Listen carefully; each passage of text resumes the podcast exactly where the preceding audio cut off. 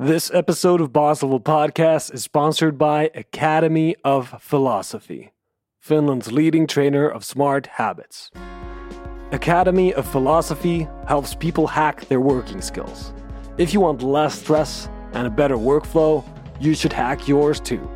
Hacking in this context means clear priorities, smart meeting habits, and efficient and quality ways of communicating and delegating, both at the team and personal level. So, for example, if Slack notifications interrupt your work all the time, maybe it's time to have a talk with your team and simply agree on how often members respond to messages and how to communicate when under an actual emergency. In other words, developing your team meta skills and routines. And this is what Academy of Philosophy can help you with. Go to academy of philosophy dot com to learn more or to book a training.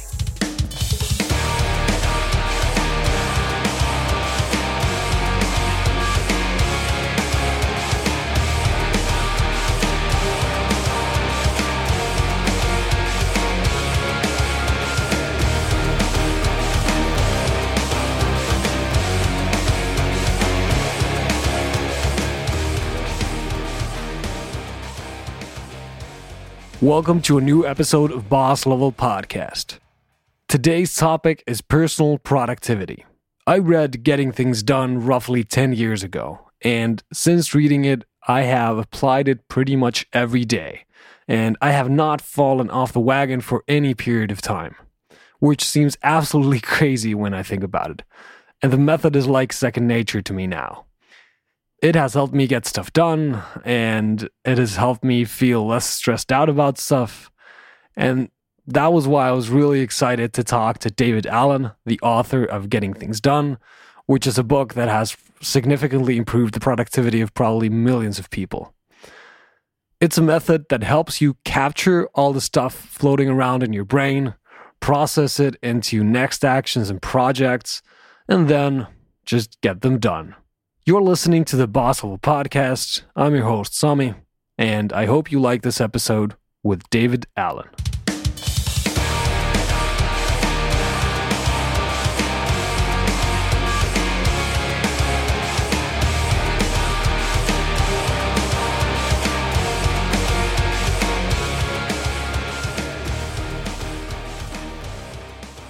Welcome to the podcast, David.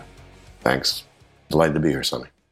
So first of all, I actually want to thank you because uh, I read Getting Things Done about ten years ago, and I still apply the principles pretty much every day. And from that perspective, it's definitely been the book that has had the most profound impact on me. You're quite welcome. I'm always delighted to hear when actually something sticks out there and people actually read this stuff and actually do it. You know, because the real, you can understand it even if you read it, but the real power comes in the experience of it, and you actually have to implement. So I'm always thrilled to hear somebody like you that says, hey, it works, it still works, it's still going on, yay. So good for you. Yeah. I think it's pretty amazing that there's a book that you can actually, that's so practical and so pragmatic that some of the things that you pick up will stay with you as things that you do every day for, for ten years. There's not a lot of books that can do that, I think. Yeah, well, that was a lot of, you know, my impetus was to to reduce things to the ultimate reduction. So you couldn't reduce it anymore. So you yeah. couldn't get it any simpler. At the same time, you couldn't get it any more efficient. And, you know, that was always been my sort of my driver. So, yeah, yeah, it was delight. It, it, it's been a delight to have a career where I actually found something that was that practical, that universal, and also that we weren't born doing. you know, so, so people actually have to, you know, do something to get this. So it became a, a profession. So. Yeah. And actually, before we go into the method uh, any deeper, let's talk a little about your background, because from what I've understood, you have a very uh, interesting background. I mean, I mean, you used to do heroin, and you had thirty-five professions before you turned thirty-five years of age. Is that correct? Yeah. Well, I wouldn't call them professions. I just call them jobs. You know, yeah. there's some of some of them were one nighters. You know, couldn't stand it any longer than one day, and so, you know. But I, I, I, I always remember that because I was thirty-five years old, and I just sat, I don't know why. I just uh, something. I said, let me sit down and make a list of everything I've ever done for money, and I came up with thirty-five. So that's why it was easy to remember. You know, thirty-five by by that by thirty-five. And maybe to fill in some of the story there, um, So I had other friends that seemed to know what they wanted to do in life and were starting businesses and, and you know, had their own sort of entrepreneurial events going on. And so I just, I, I helped a lot of them. So I helped a couple of guys start a restaurant in L A. I managed a service station for somebody else. We managed a car restoration business. I sold mopeds. I, I, I rented U-Haul trailers. I, I, I helped a guy run a landscape company. Um, and, you know, basically I just show up and, and, and, uh, look around and see what they were doing and say, God, isn't there some easier way we can do X, Y, or Z? Then I discovered they call those people something. They pay the money, consultant. You know, now I are one. You know, couldn't spell it, and now I are a consultant. So nineteen eighty-one, hung out my shingle, started my own little consulting practice. And I was really hungry for models. You know, if I if I showed up and, you know, saw somebody that I might be able to consult with, if it wasn't clear how to help them, it'd be nice to have something in my hip pocket I could pull out as a model to walk them through. As well as I'd gotten kind of turned on to clear space. And so I discovered that as my life was fairly simple, I was kind of easier to keep a clear space. But as I got more, life got more complex, then I saw that was pretty easy to screw up clear space. But wouldn't it be nice if we could, if I could find a way to, to stay in that clear space while I was still managing, you know, lots of stuff. So I found techniques for myself to begin with that worked for that, and turned around and started to use those techniques with my clients, and it produced exactly the same result no matter who it was. Yeah. More yeah. control, more focus, more space, more room to focus on meaningful stuff. And then head of human resources in a big corporation saw what I was doing, and he said, wow, David, we need those results in our whole company. You know, can you design some sort of a training format around this so we can reach a lot of people at once instead of just one-on-one? And I said, well, sure, I'll try. So I worked with his team for a couple of months to design a pilot program, productivity program. And we did a pilot program for a thousand executives and managers, and it worked. And sure. then to fast forward, just to finish, kind of finish the, the vector here, is that at some point, and it took about twenty years for me to realize that what I'd figured out, nobody else seemed to have figured out, and that it was unique, and that it was bulletproof. You couldn't punch a hole in it. Anybody who implemented these techniques would gain those kind of results, more control, more focus, more time for meaningful stuff, you know, in their life. So that's when I decided I better write the book. You know, that would probably be the next stage for me to see if I could put that in some virtual form. And that's when I wrote the first edition of Getting Things Done. Yeah, yeah. And actually, one of the kind of impressive things about the G T D method is, is like you said, it's kind of hard to punch holes in it, that it's a, it's a whole. It has a lot of different parts, but they form a whole that kind of uh, you can use to manage uh, a lot of different aspects of, of the things that you need to get done. Yeah. You know, that it, it, it, it took a long time to get to put in writing exactly what I knew. I knew it from an experiential standpoint that this stuff worked and how it worked. Uh, but to get it into book form, that that was that was quite challenging. Usually I did one-on-one stuff, you know, desk side with people, or I did lots of seminars and, you know, hundreds of thousands of people going through my seminars with this material. And I knew if I could get people sort of captive and could hold their attention, you know, that that that it would produce it, it pr- would produce really neat results. I didn't know whether I could put that in a virtual form without me being there and have people get it. Yeah. So that was a big, that was a big milestone for me, was to, when the book was first published and on the shelf, I got an email from a woman that weekend, and she said, David, I got the book. I read the book. I implemented it this weekend and it changed my life. I went, ah, okay, well, at least one person did it. That means it's possible that I put it in some sort of virtual form. Yeah. But okay. Anyway, uh, let's start getting into the uh, method itself. So, is there a brief way that you can walk the listeners through the Getting Things Done method? I mean, it's a large set of stuff, but is there a short way for you to introduce the Getting Things Done method? Well, is twenty seconds short enough? That's very good. Okay. Well, any potentially meaningful thing you can't finish when you think of it needs to be captured into some sort of trusted bucket. Sooner than later, you need to decide what exactly that thing means to you, what you're going to do about it, if anything, what's the action required, what's the outcome desired. Uh, and then you need to park those results in some sort of a trusted system uh, that you can then review and reflect on on a consistent basis. So you're seeing the whole gestalt, essentially, of all of your commitments and all the work that you have to do, so that then you're making trusted choices about what you do. Wow, that was really good. I think one of the uh, crucial parts for me, at least, or what changed uh, a lot of the way that I uh, do things, was the part about this, like having this concept of an inbox, or this thing where you just push stuff. When you when something comes into your mind, you just immediately write it down. And that's the point of that, is that you shouldn't be trying to keep it in memory, but you should try to get it into the inpo- inbox and then just try to process it later. And I, th- I think yeah. that's been f- like really important for me, at least. Yeah, and not only do you want to capture it right then, because two minutes later you forget what you forgot, right? Yep, yep. So you need to get it right then, and you need to train yourself that your your your mind is tricky, and, and you need to get smarter than your mind. And so you need to write it down right away. But you also then do not need to organize, prioritize, or anything about it right then. That's the problem. Most people don't want to write things down because they think, oh, I have to make a list. Well, I guess I need to prioritize and organize. And then that constipates their whole thinking process instead of just yep. being in the flow.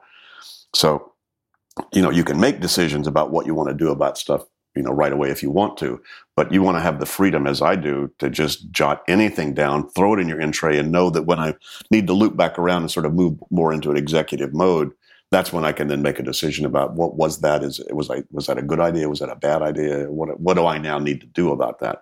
So the freedom to be able to have an idea but not yet know exactly what I'm going to do about it or with it is a huge freedom. Yeah, and I remember when I started doing this, and and uh, back then I had a Nokia phone that didn't have a to-do application or anything like that. So I had like trouble trying to figure out how can I do this, because I already back then, like ten years ago, I wanted to do it somehow like in a digital format. I didn't want to have a notepad to carry around. I wanted to have a digital version of it. And it was hard back then trying to figure out how to how to get it work. But nowadays it's a lot easier because you have a lot of to-do applications, and it's actually fairly easy, or it's very easy for you to pick up your phone and write something into the inbox of, of a to-do application. Yeah, but that said, Sami, the, the problem is unless you really have a, a strict or a rigorous G T D discipline, uh, then it's very often you're throwing it into a black hole. So the kind of good and bad news about the digital world is it gives you so many options about where you can put stuff. Yeah. And then if you don't have the rigor to then go back in and retrace your steps and pull that stuff back out and, you know, process it appropriately, you, you just created a monster. You know, I use Evernote for just keeping random, uh, you know, digital reference information and for checklists. Yeah. I don't use it for, for reminders. But it took me at least three months, maybe even six, to feel comfortable about the heuristic or the the how I wanted to structure, you know, Evernote, because it's so cool, because it's so simple. But because it's so simple, you actually have to figure out your own ways. How do I structure this? Which folders go inside of what other folders? How do I want to categorize that? And so forth, in order to make it really slick. And that's really true for a lot of the digital tools out there. Is in a way they're quite simple, and most of the, you know, the to-do applications are just list managers, you know, with yeah. just different bill, bells and whistles on them. But you have to figure out how to how you want to use it, and, you know, make that a consistent thing and make it complete. And, you know, that's challenging. So the digital world doesn't solve this. It just gives you a tool that can facilitate it if you actually know what to do and how to use it.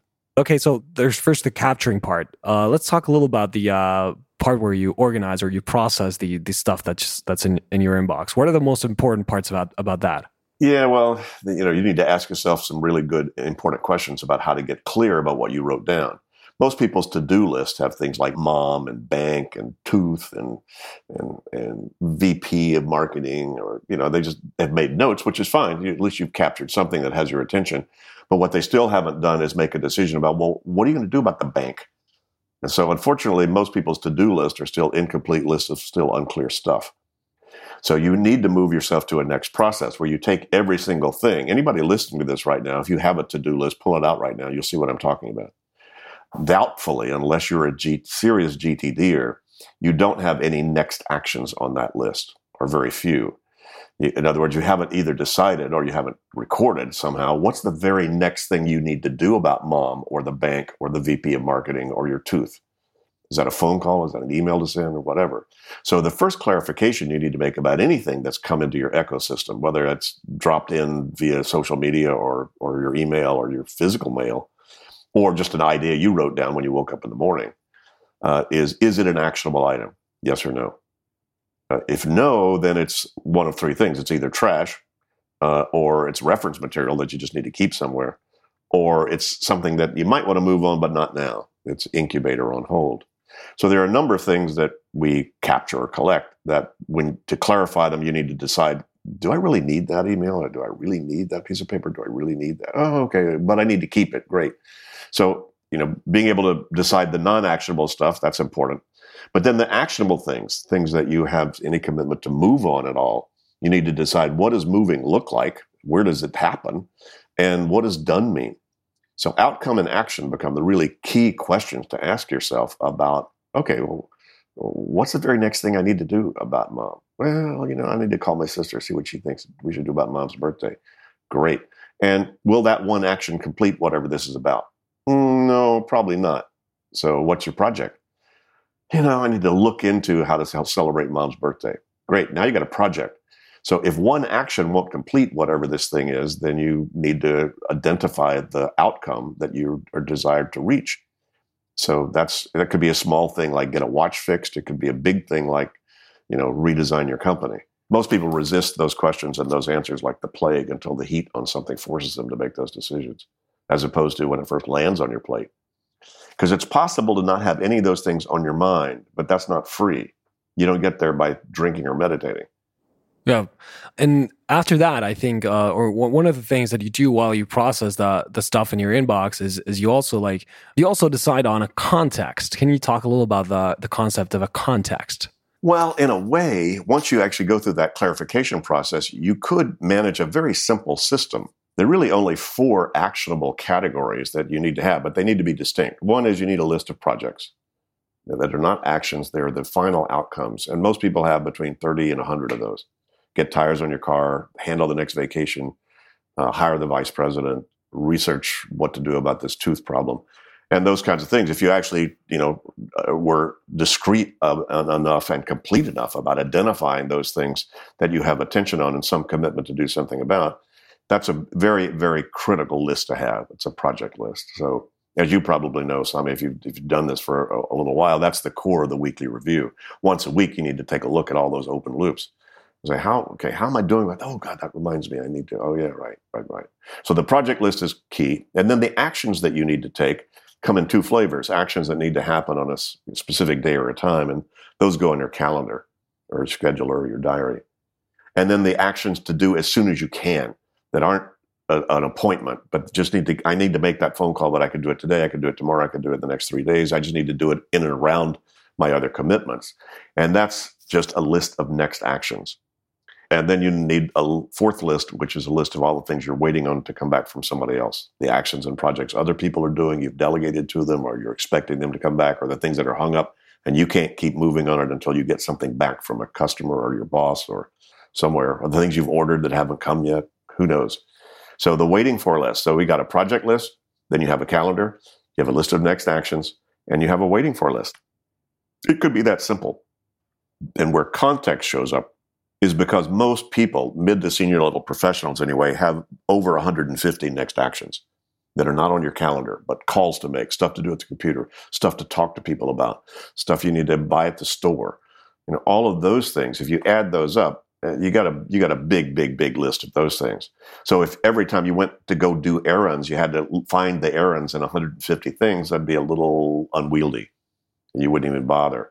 So over the years, we just found it was simpler if you have that that kind of volume, as most people do, or that inventory of next actions, if you sorted them by some sort of a contextual, uh, you know, categorization. So again, typically, you know, my list are, for instance, calls to make, stuff to do at the computer when I'm not online, stuff to do at the computer when I am online. Those are two separate lists. And so, you know, I don't have that many, but there, it just makes it a lot simpler because if I'm out for errands, all I can do is make calls or run errands. There's no other list I need to look at.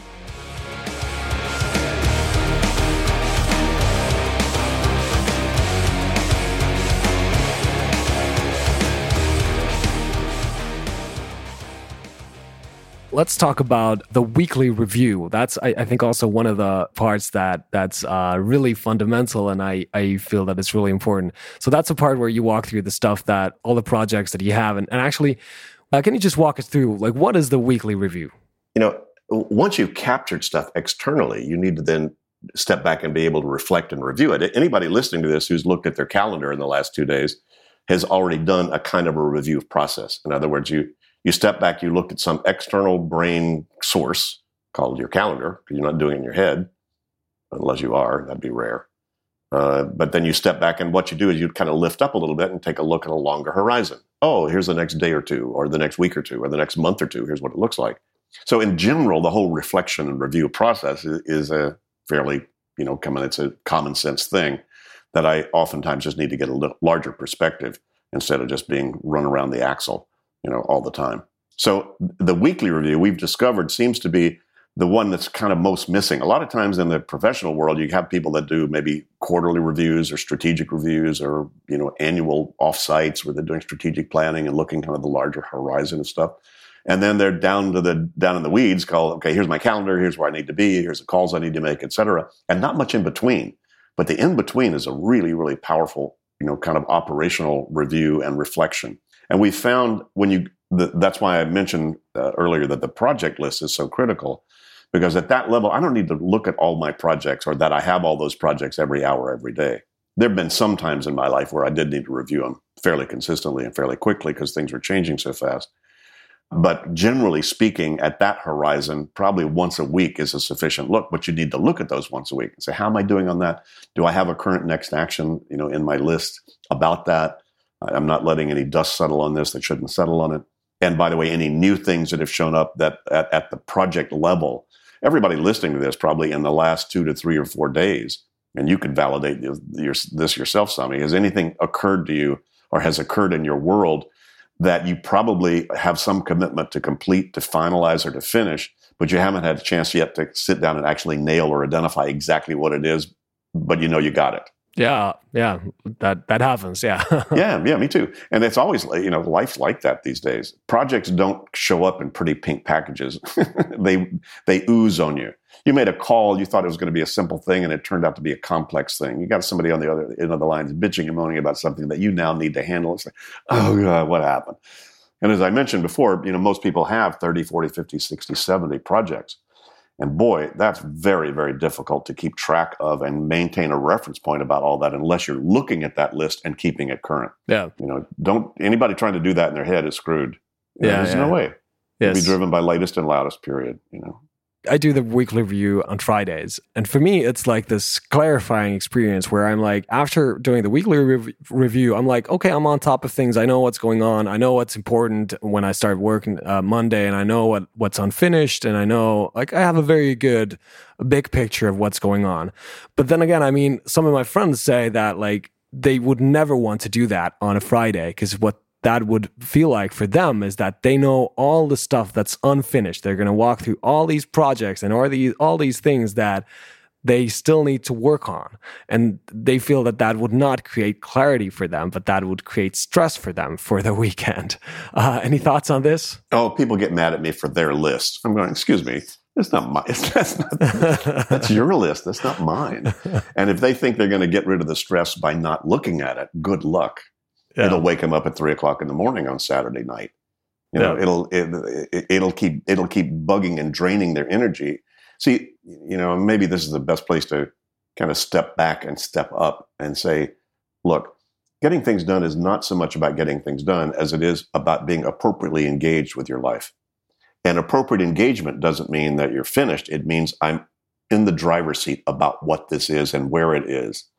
And so you can only feel good about what you're not doing when you know what you're not doing.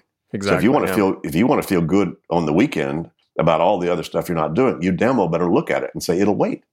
Right? If you don't, it'll nag at you. It'll start to drain and exhaust your energy in very subliminal ways. And most people don't won't realize that until they actually have an experience like you are describing of, whoa, wait a minute. This is freedom. This is not stress. Matter of fact, I was in stress. Now I'm, you know, like a ton of bricks came off my shoulders. Yeah. Yeah, I think the power is in, in making conscious decisions about the things that you are not going to do. And mm-hmm. basically, after making a conscious decision that this is something that I'm not going to, like, I know it's an unfinished thing that I need to work on, but I'm, I know about it and it'll stay there and it'll be there on Monday and I don't need to focus on it. I don't need to think about it during the week. And I think that's very powerful to me. Well, that's one of the reasons people, when they first, you know, in, in my seminars or in my coaching with them, when they first just do a, a mind sweep or a core dump out of their head, the relief comes from, oh, I can't do any of the, I can't do all those right now. And the problem is, is when you store the stuff in your, in your head, which is again, a crappy office. If you store it in your head, that part of your psyche doesn't seem to have a sense of past or future. So there's a part of you, at least subliminally, that thinks you should be doing all of those all the time. No wonder people are so stressed and feeling so overwhelmed, because they can't stop that engine from running internally if that's the only place you have this. And you can fool me, but you can't fool your mind. It knows whether or not you've captured something appropriately in some external place that you'll see at the right time. And if not, it's spinning. So, you know, you, as you may have experienced, once you start to externalize all this stuff, it really impacts your energy in a in very interesting way. Yeah. And actually, do you ever get off G T D? Let's say you go on vacation. Do you still, uh, when stuff pops up in your mind, do you still put them in your inbox? Sure. Absolutely. Yeah. You know, that's why my it, little, my little note taker wallet's with me on the beach. Sometimes that's where I have some of the best ideas. Right? Yeah, it's the same for me. I mean, and, and, and it's funny because, like, I guess someone could feel that that's stressful, that you you can't get off the system even if you're on vacation. And at least for me, the experience is quite the opposite. It's one of these yeah. things where I'm like, if I some, have some idea on vacation or, or I m- remember something that I need to take care of, once again, I capture it and then I don't need to think about it. It's more of a Correct. vacation then. Yeah, and many times I come back from vacation with a huge red folder called "in," you know, exactly, that I tra- yeah. travel with, and I just pile the stuff in there. I go, you know, there's no burning barns in there. I'll get to it when I get back, and sure. I just dump it all into my into my desk in bas- in tray when I when I get home. Yeah, and actually, that's also one of the things, or one of the things that I do, that I don't really process my inbox during vacation, if it's possible. If it's just like a week of vacation, then I don't process the inbox. I just throw stuff in there. Well, there's a strange implicit assumption that processing your inbox is not fun. I think it's fun. It can be. It can be.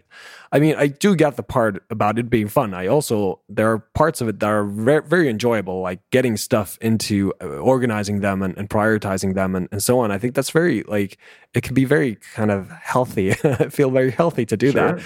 But uh, on the other hand, it's still, it takes a lot of energy because there's so many things that you need to consider, and you like coming up with next actions for some of the things is not always yeah. easy. And trying no, to figure, no. yeah. you, you got to think. It's true. Yeah. Thinking yeah. is hard. Thinking takes you know, burns burns calories in your brain. It, no, it does. Yeah. It does. If, and so yeah. it, it is. But you know, so is running on the beach. That takes energy too. Yeah.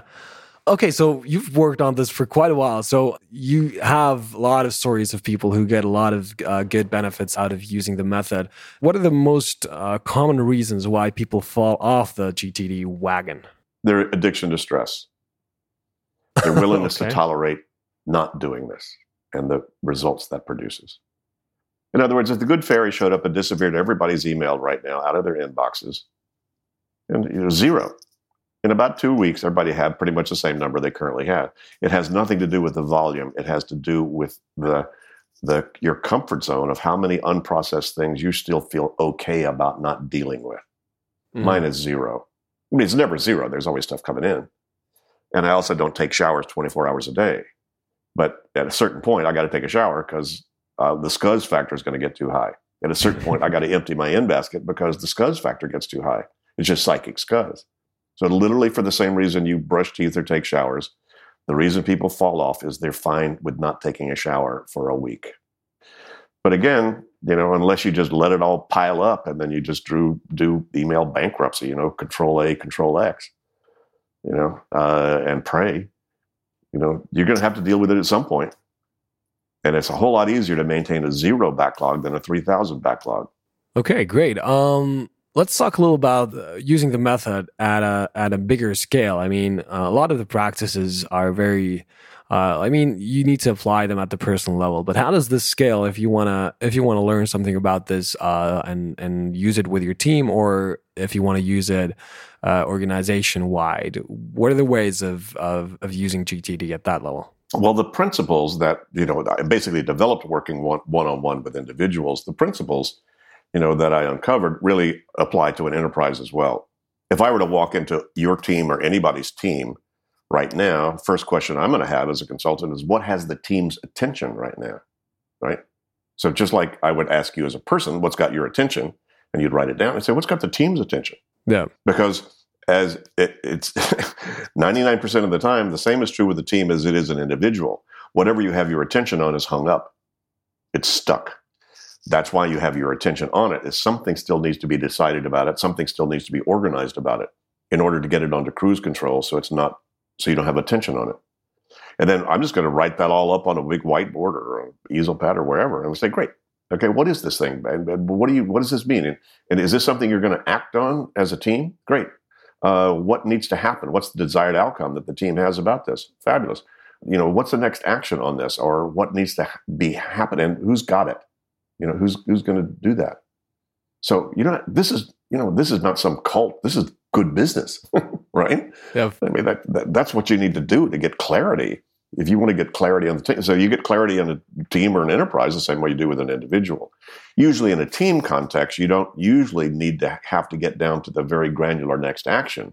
You just need to trust you have individuals who walk out of that meeting that were just handed a project, that they'll take that project and have next act themselves figure out how to manage that in their personal system. So the same principles. And, you know, we've just seen whole cultures change with the lexicon of G T D starts to be built into the culture. You don't start meetings without going, well, excuse me, what exactly do we want to accomplish by what time? And, oh, by the way, once you've ended in some discussion about something, what did we just decide and what's the next step and who's got it?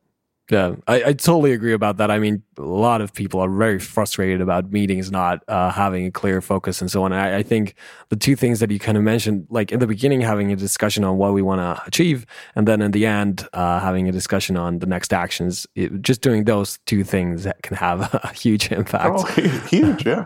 It uh, could have fooled me. I mean, it's it's in this way, it's such common sense, yeah, but it's not necessarily that commonly applied. Really good. Uh, so let's start closing this discussion. Final question. How should people get started with G T D? What what are the ways that, or what are the things that they need to pick up first? Hmm, well, if you don't mind being intimidated by the manual, yeah. you know, get get the new edition of Getting Things Done. You know, it's yeah. it's it's really, that's really it. You know, when I did the new edition, I rewrote the whole book. Just I picked up the first edition and rewrote it. And I said, would I still say this the same way? And, I'll, you know, a good bit of it is, yes, I would. I said, well, couldn't couldn't beat that. That's still the best way to say that. But a number of things I tweaked and refined and added to and enhanced on that new edition. So, and it's a kind of book you can kind of browse through and just pick apart and sort of read it and see what happens. See, you know, see what rings your bell. A lot of great quotations in there. You know, they're kind of fun. So, you know, so that's that's a good place to start. And there are a zillion forums and you know conversations going on about G T D all over. Somebody yep. said they got seven million hits when they, they when they Googled G T D. You know, God knows where you know what's going on out there. I mean, it really became this sort of global phenomenon. It's sort of bemusing to me. Yeah, great. Thanks a lot for your time, David. My pleasure, Sami. It was a, it was fun. Thank you for listening to this episode of Boss Level Podcast. If you're interested in learning more about the Getting Things Done method, I strongly urge you to find the book and read it. I'm planning on reading the new edition just to refresh and delve deeper. And as always, shares on social media are very much appreciated. And also, I'd love a review on iTunes for the podcast. But that's about it. Thanks again for listening and tune in again in two weeks. Bye-bye.